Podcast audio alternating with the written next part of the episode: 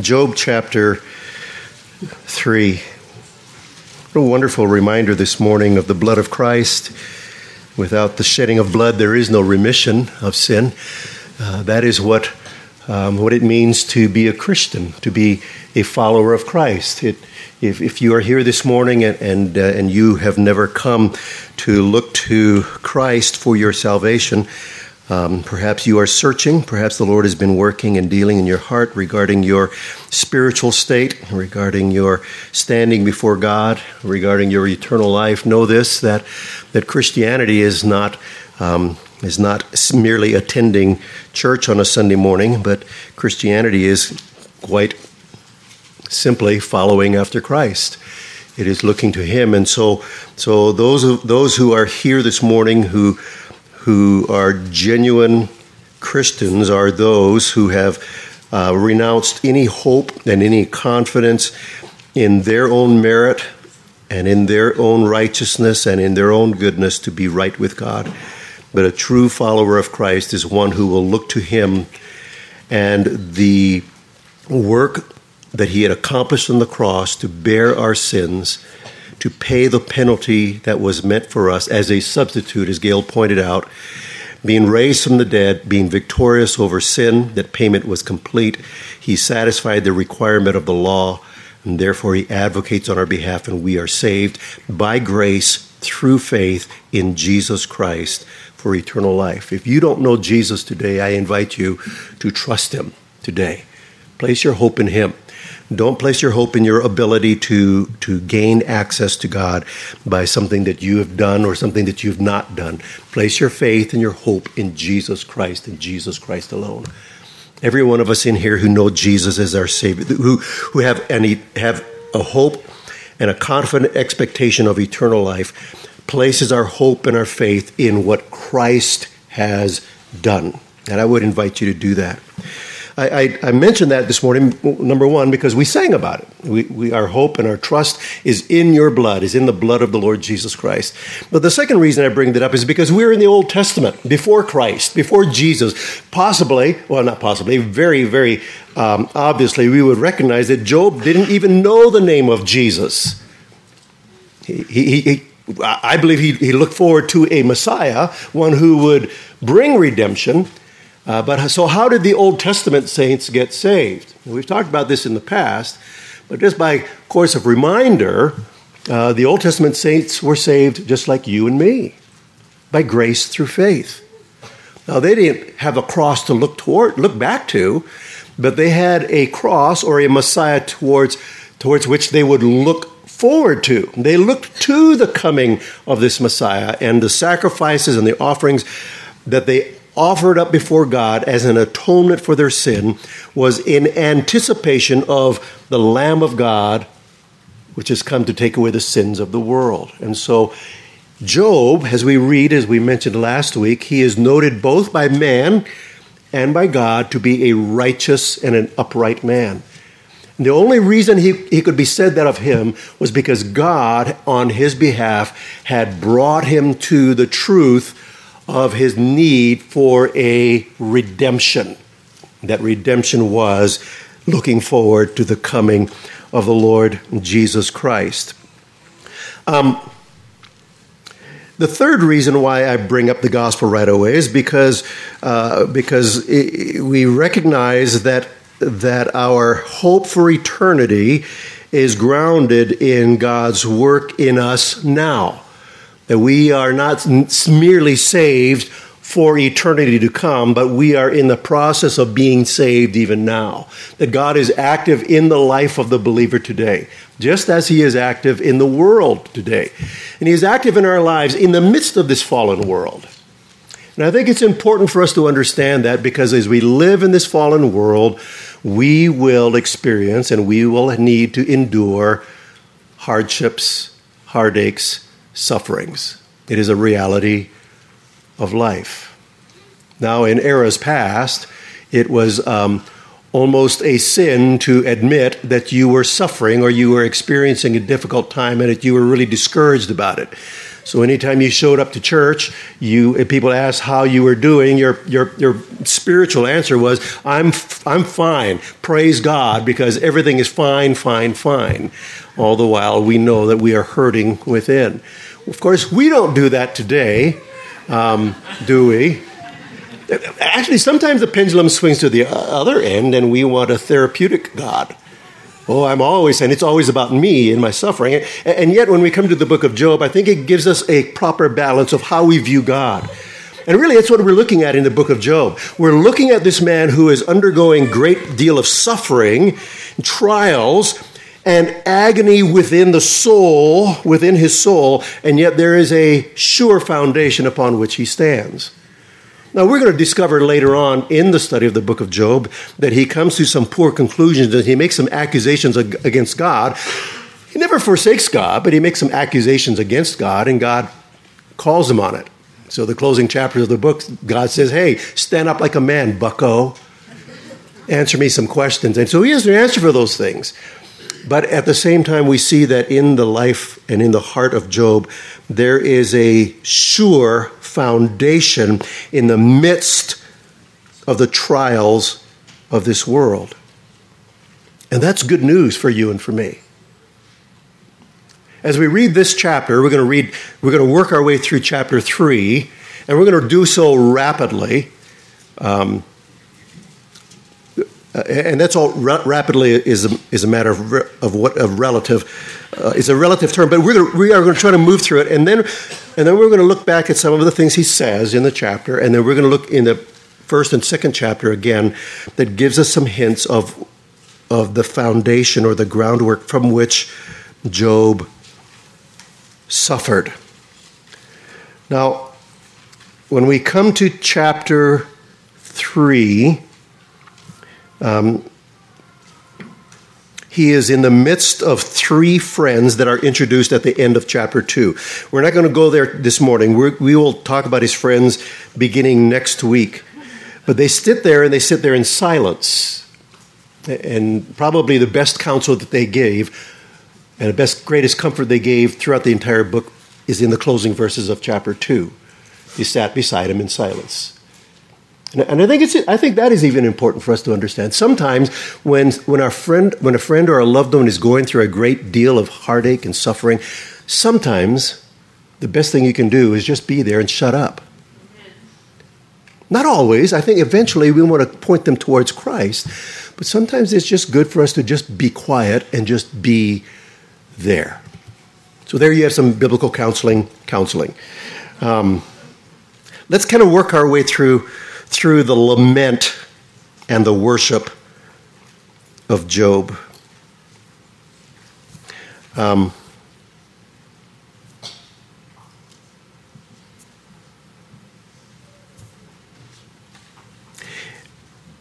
essentially, Job wishes he was never born. I, I, spent hours with Job this last week, and he really is a Debbie Downer. Uh, I'm sorry. Um, but there, but there is a foundation, and, and we want to read this in light of the gospel, in the light of who God is and what He has provided for us um, in His own self, and if, especially for the New Testament saint, His indwelling Holy Spirit. But essentially, in this chapter, he is dealing with the fact of His birth. Why does He even live? For what reason did God allow Him to be born and He would live? Um, let's begin reading verse in verse number um, verse number one of chapter three. After this, Job opened his mouth and he cursed the day of his birth. And Job said, Let the day perish on which I was born, and the night that said, A man is conceived. Let that day be darkness. May God above not seek it, nor light shine upon it. Let gloom and deep darkness claim it. Let clouds dwell upon it. Let the blackness of the day terrify it. That night, That is the night that he was conceived. Let thick darkness seize it. Let it not rejoice among the days of the year. Let it not come into the number of the months. Behold, let that night be barren. Let no joyful cry enter it. Let those curse it whose, who curse the day, who are ready to rouse up Leviathan. Let the stars of the dawn be dark. Let it hope for light, but have none, nor see the eyelids of the morning, because it did not shut the doors of my mother's womb, nor hide trouble from my eyes.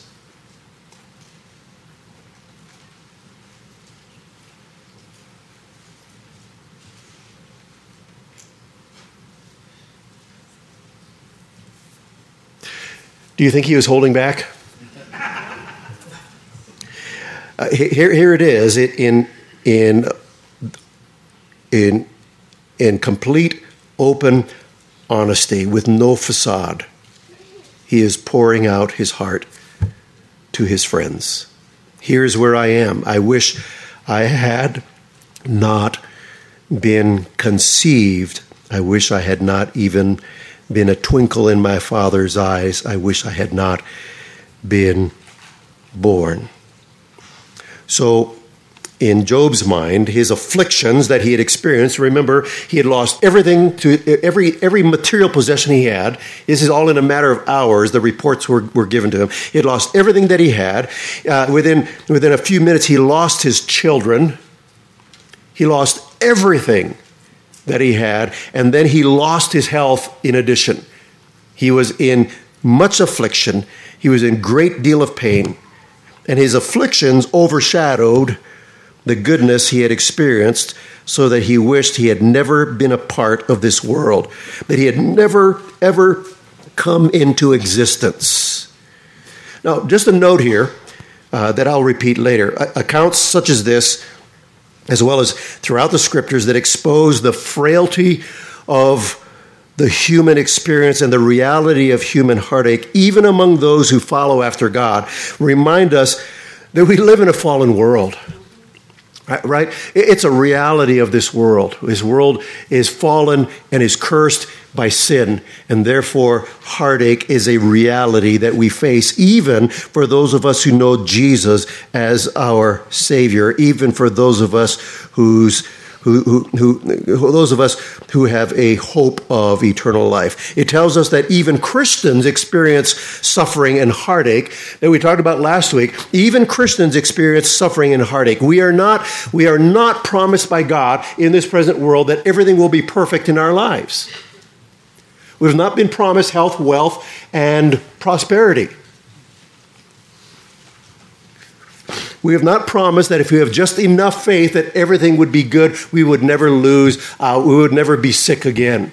We have never been promised that if you give enough money in the church offering, that you can be delivered from all the heartache that this world has to be offered. It is never promised. God's word has never promised us that. So Christians experience suffering, and Christians do experience heartache. In addition to that, what do we find this morning? The practice of lament, as we read here with Job, as we will continue to read as we make our way through these first several chapters, that this practice of lament is not always a sign that faith is lacking. It is not a sin to be discouraged. And we're going to observe in just a minute that although Job's expression of sorrow is rash and seems to express despair, he held firm to what was true. And that's really where we're going. He held fast to what is true. Before then, let's continue reading through this chapter, beginning in verse number 11. This, next, this next premise of this chapter is, is, is why, did I, why did I survive birth? If I had to be born, why did I survive? Look at verse number 11. Why did I not die at birth? Come out from the womb and expire?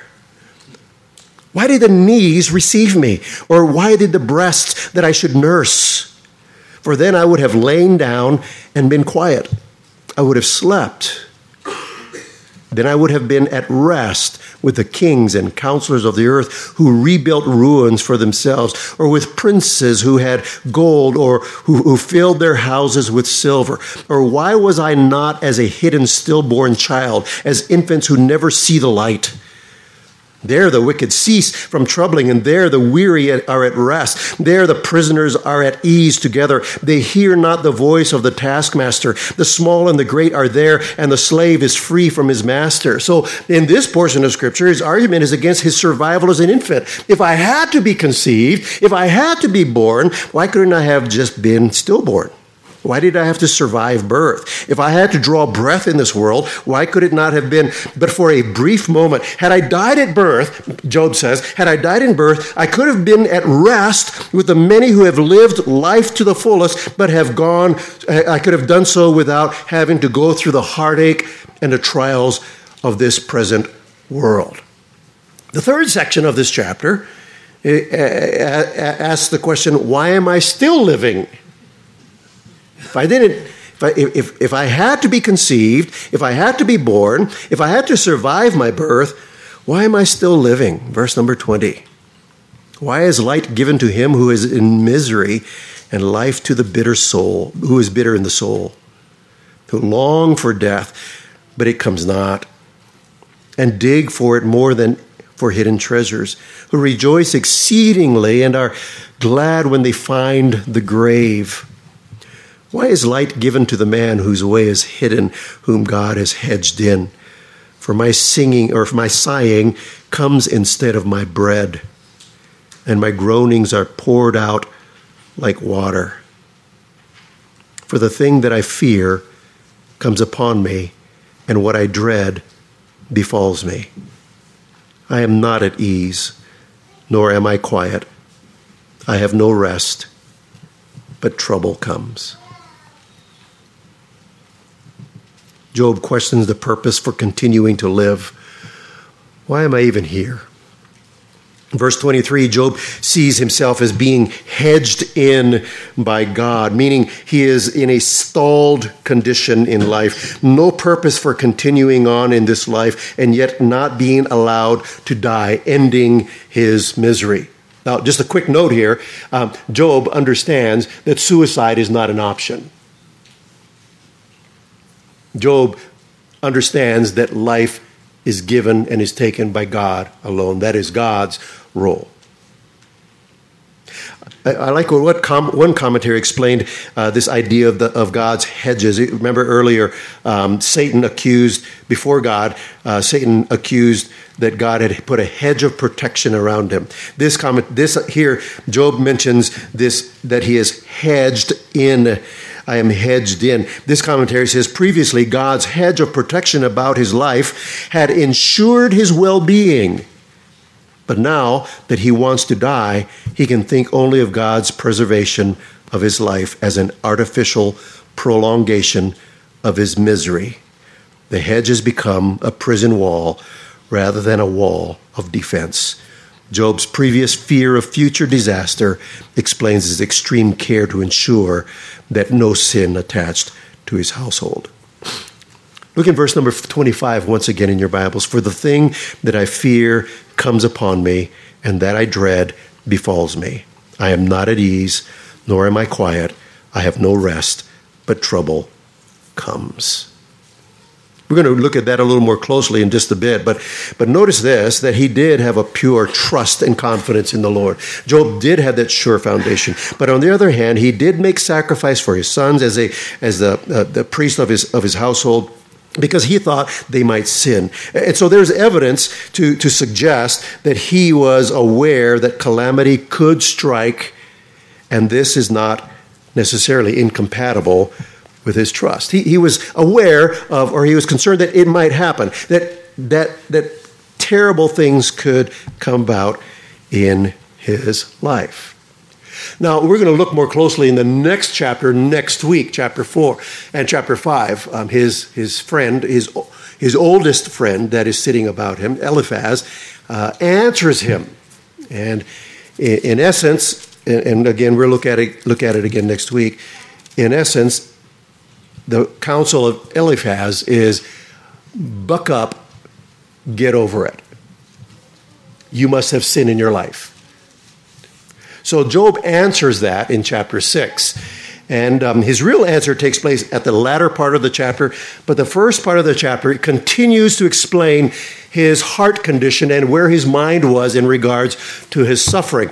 So, um, so if if uh, if you will turn with me to chapter 6 and let's just read the first few verses of the chapter together to continue this train of thought to continue the, the continue to try to understand what was in the heart and the mind of Job and in so doing, I, I, I, believe to some degree we can identify with Job. Maybe not to the extent that he is here, but perhaps to some degree we can identify with the heartache that he is experiencing. Verse number one of Job chapter 6 Job answered, um, and he said, Oh, Oh, that my vexation were weighed and all my calamity laid in the balances. For then it would be heavier than the sand of the sea. Therefore, my words have been rash. His argument is if you knew, Eliphaz, just how hard it was and how heavy my heart is, if it if we were able to take the heaviness of the sorrow of my heart and were to put it on a scale, you would know that it is heavier than the sand of the sea. My heart is so heavy. My heart is so burdened. I can't even bear it in within me. It is heavier than the sand of the sea. That is his expression of his whole heart. This is what he's experiencing. And he's exposing, he is being vulnerable to those who would hear him, those who were called his friends. I am vexed with calamity. I am vexed with these trials that I have experienced. My heart is aching. Verse number four. And oh, oh, very, very quickly, at the very close of verse number three. Therefore, my words have been rash. We're going to come back to that again. Again, uh, several things we're going to come back to. But understand this that even as Job is pouring out, he is literally vomiting out his emotions for his friends, there is an undergirding, secure foundation that helps him to know that even as he is pouring out his heart, that they, these words are rash in their expression. It doesn't mean that he didn't mean it. What it means is that he understands that there is a perspective of see, there is a way of seeing the things that he's going through through the proper lens. And that's what we're going to look at in just a minute. Verse number four, he, he points to the Lord. He says, The arrows of the Almighty are in me. They're still in me. My spirit drinks their poison, and the terrors of God are arrayed against me.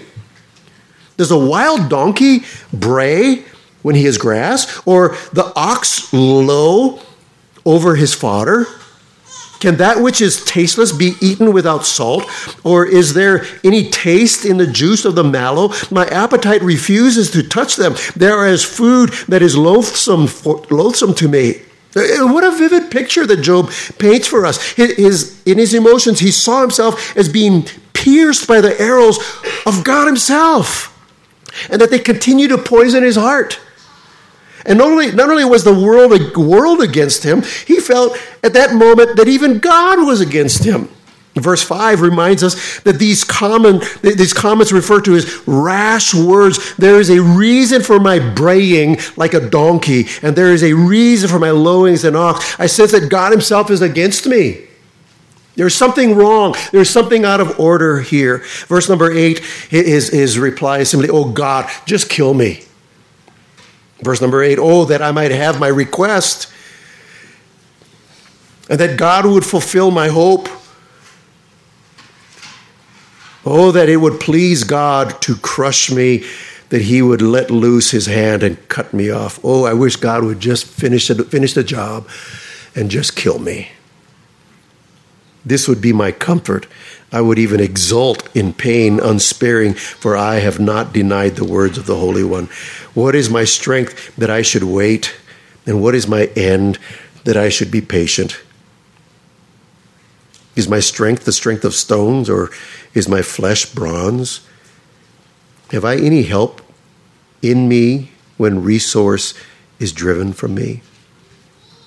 And there you have it the genuine, raw, uncut thoughts and emotions of a man of God. A man of God who lost everything that he has in this world. Among the many things that this informs us of and tells us, there would be at least two that I want to call your attention to. We've already talked about it. First of all, tribulation comes upon both the righteous and the unrighteous. And second of all, sorrow, discouragement, and despair for the righteous is not incongruent with faith in God. It's okay to weep, it's okay to sorrow, it's okay to mourn, it is okay to lament. As a matter of fact, if you've spent any time in the Psalms, you know that much of the Psalms is filled with the lament of David and with the other writers of these Psalms. That was the course of their life. And there's a, there's a healthy aspect of lamentation. We, we, we spoke about Jeremiah a, a few weeks ago, who wrote the book of Lamentations, that is filled with, can you guess? Lament. But there's a healthy lament that is centered upon the character of our God. Even in even in the book of Lamentations, in the middle of the book, in chapter 3, after he's been whining and accusing God for being mean and being rude and why did you do this to me? It's, it's, as though, it's as though God, by his Spirit, opened his eyes. He was be able to come to his senses. And he says, Now, when I consider this, I would consider that. Except for the Lord's mercies, we would be destroyed altogether. The steadfast love of the Lord never ceases. They are new every morning. Great is thy faithfulness.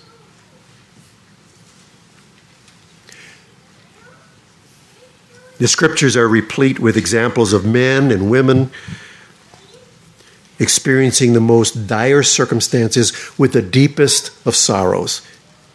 This is a reality of life in a fallen world.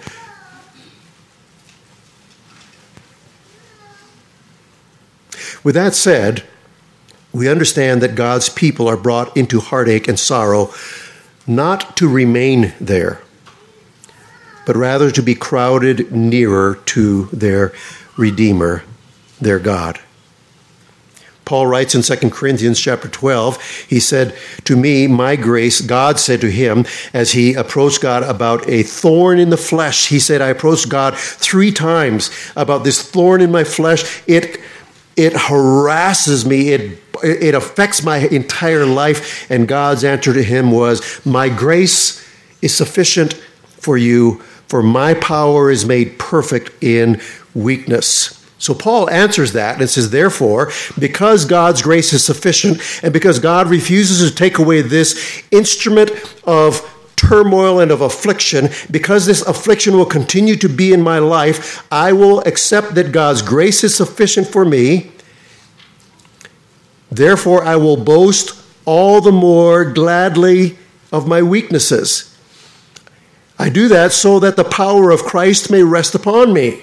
For the sake of Christ, then, I am content with weaknesses, insults, hardships, persecutions, and calamities. For when I am weak, then am I strong. There is healthy lament.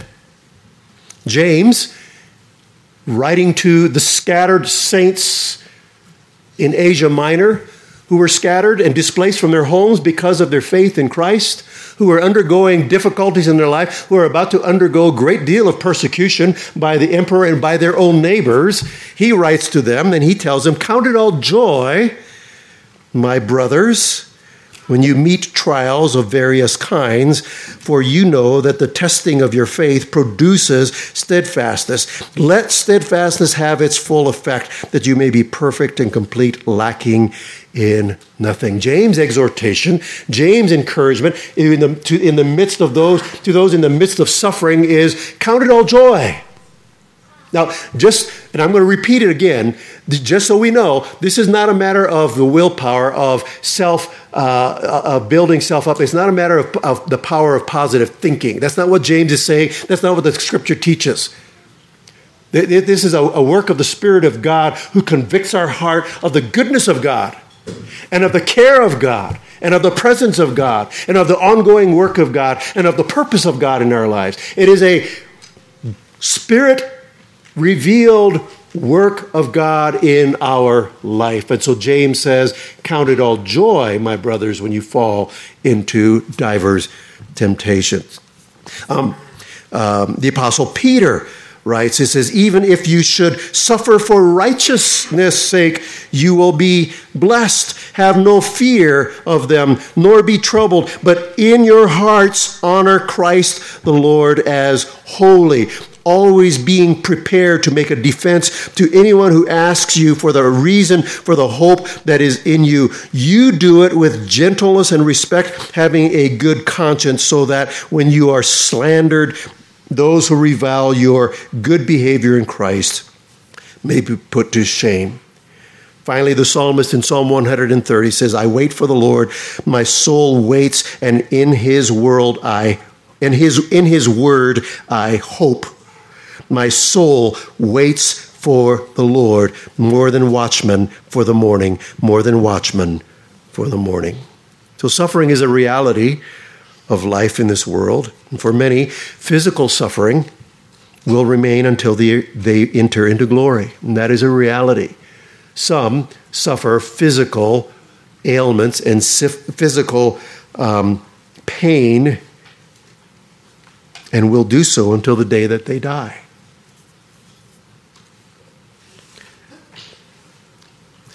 Sorrow and lament for the believer is good, and it is from God but it is to be grounded in what is true. Despondency and discouragement may at times be a reality of personal experience, but they do not define the believer.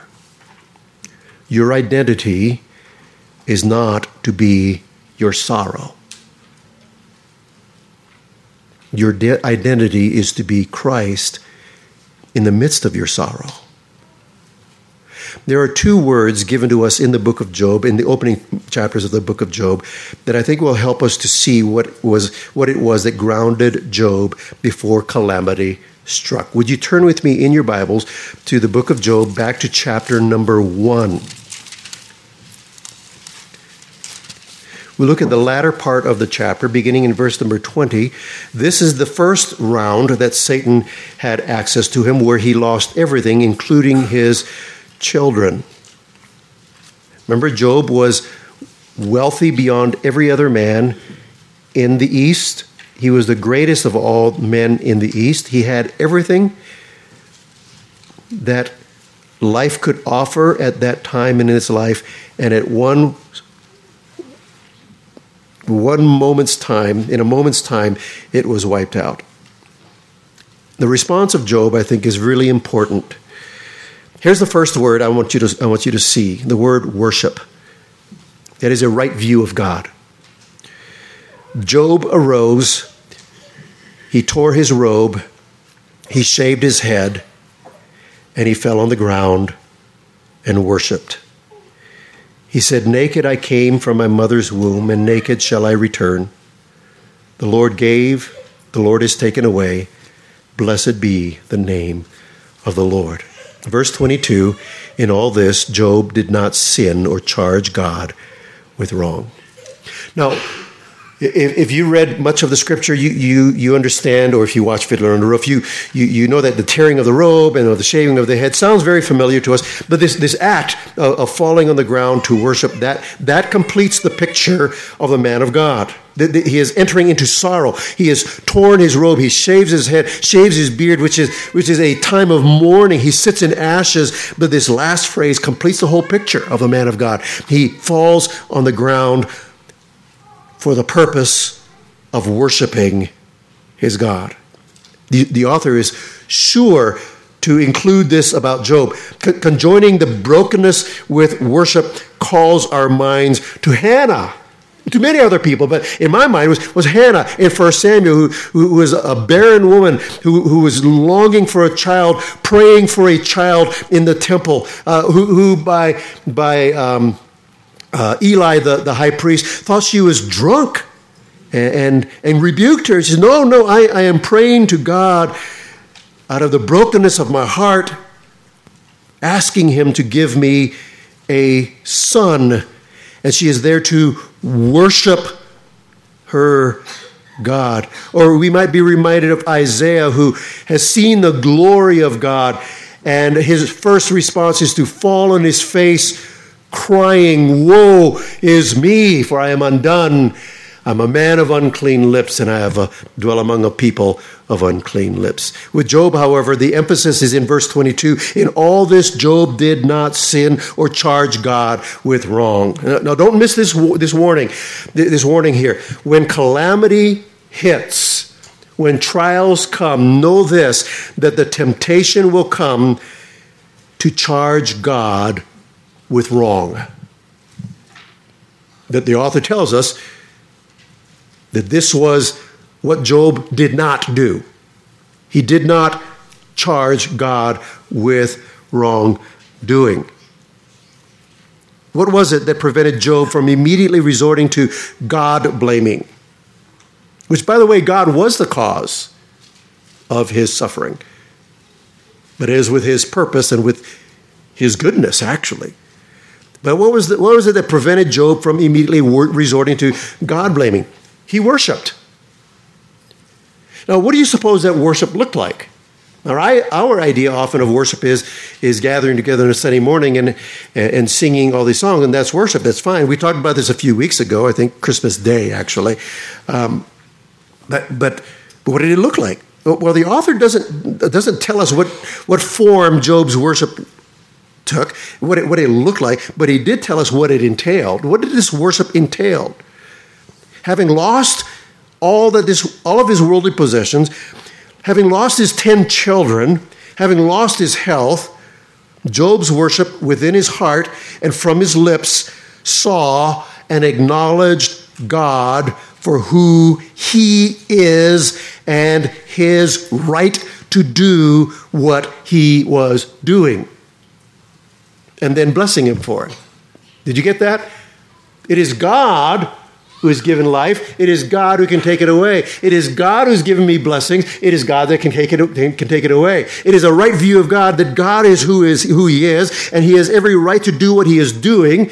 And for those of us who know the scriptures, we know that whatever God does, it is based upon the very essence of who He is in His goodness and in His kindness and His wisdom and His mercy and His grace. And all that He does toward His people is good, so that when calamity hits, we know that it comes from the hand of a good God.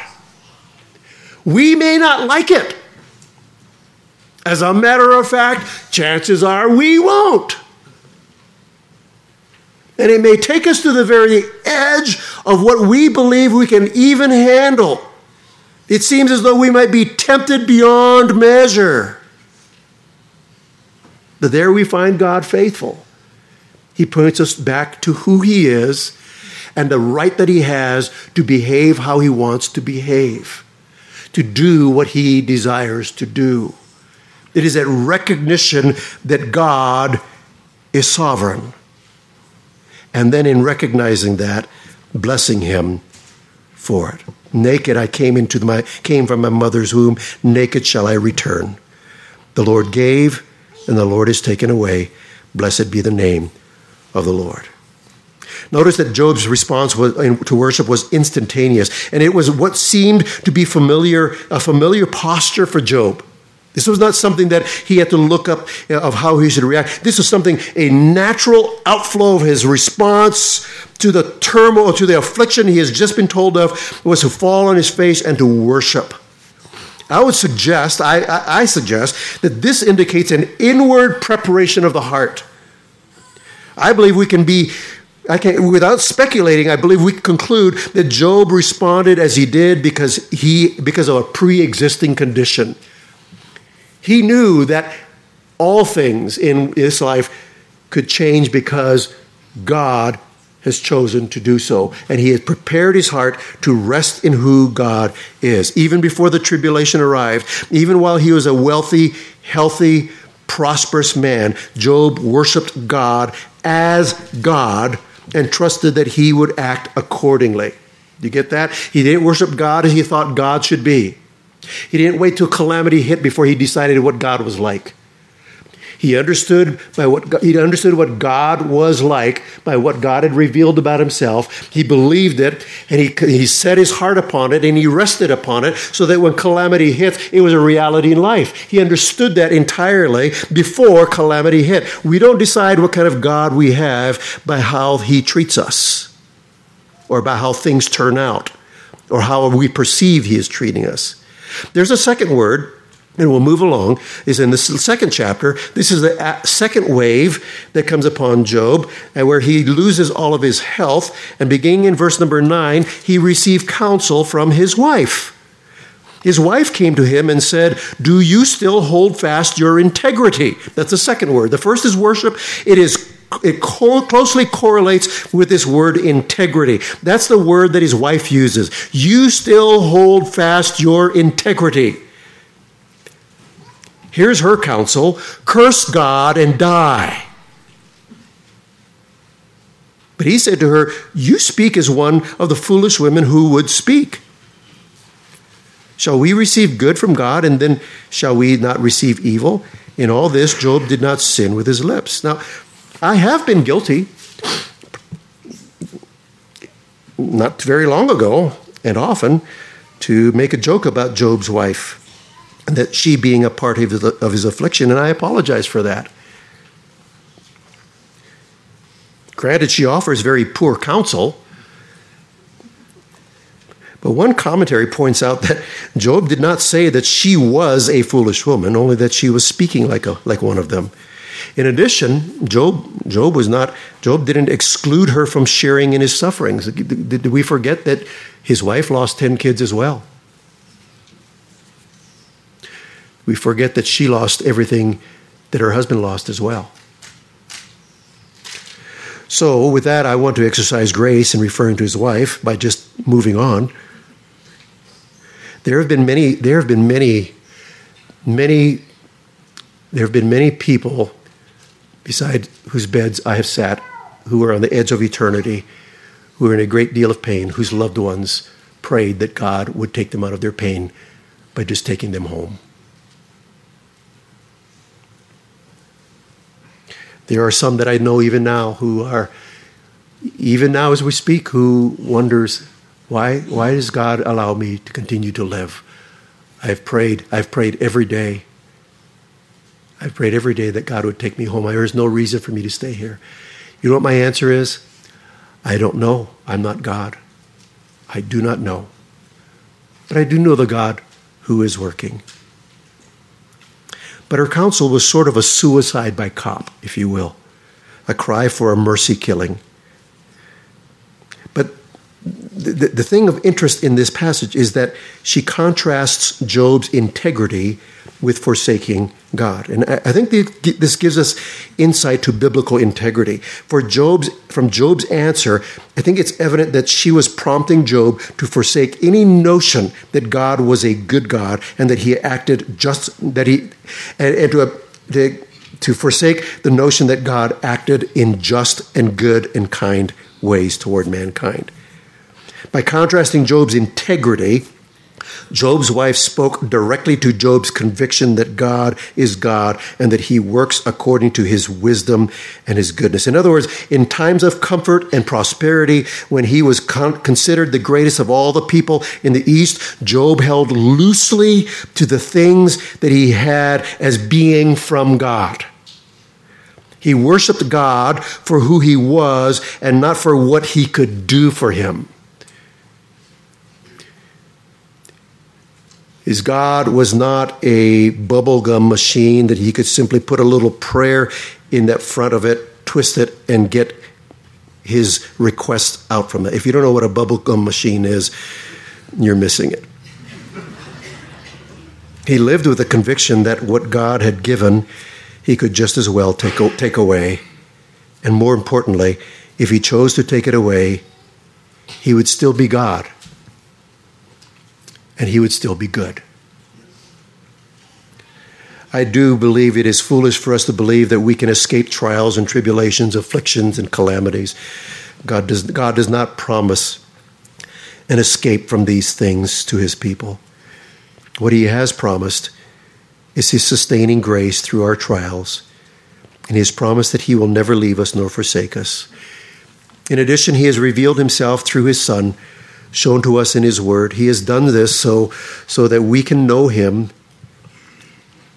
and we can know his ways, because it is in this revelation that our faith grows. I exhort you as you live in the abundance of life to grow in the grace and the knowledge of the Lord Jesus Christ, our Savior. Worship Him for who He is, as He has revealed Himself for what He is, what He does. Resist the worship of the God of your imagination or of your presumption of, of what you think He is like and what you think He should act. Resist the worship of a God who fits in your way, in your way of life and within the range of what is acceptable to you. Resist the worship of a God who is there to make you feel good about yourself. Worship the God of the Bible because he is trustworthy. He is faithful. He works and he acts according to his wisdom, according to his purpose, according to his justice, according to his mercy, his grace, his goodness and his kindness toward you. As you worship the God of the Bible, cultivate by the grace of God a heart of integrity. Enjoy the material blessings within the sphere of life, but know that all you possess is not yours to keep. They are a stewardship of God. Corrie ten Boom said, I have learned to hold things loosely, so God will not have to pry them out of my hands when He wants them. Are you suffering? You going through a heartache right now? Dealing with some real issues in your life? May I encourage you to lament, to cry out to God, pour your heart out to God, but don't stay there. Cry out to God so that He might crowd you to Himself. He that dwells in the secret place of the Most High shall abide under the shadow of the Almighty. Would you dwell under the shadow of the Almighty? The idea there is that of a, of a mother hen who draws you into herself. Not so that you can stay there and have a pity party, but so that you can stay there and you can weep. You can pour your heart out to him. You can gripe to him like Elijah did. He can, t- he can tell you, take a nap, eat some food, take a nap again but then get out and get back to work.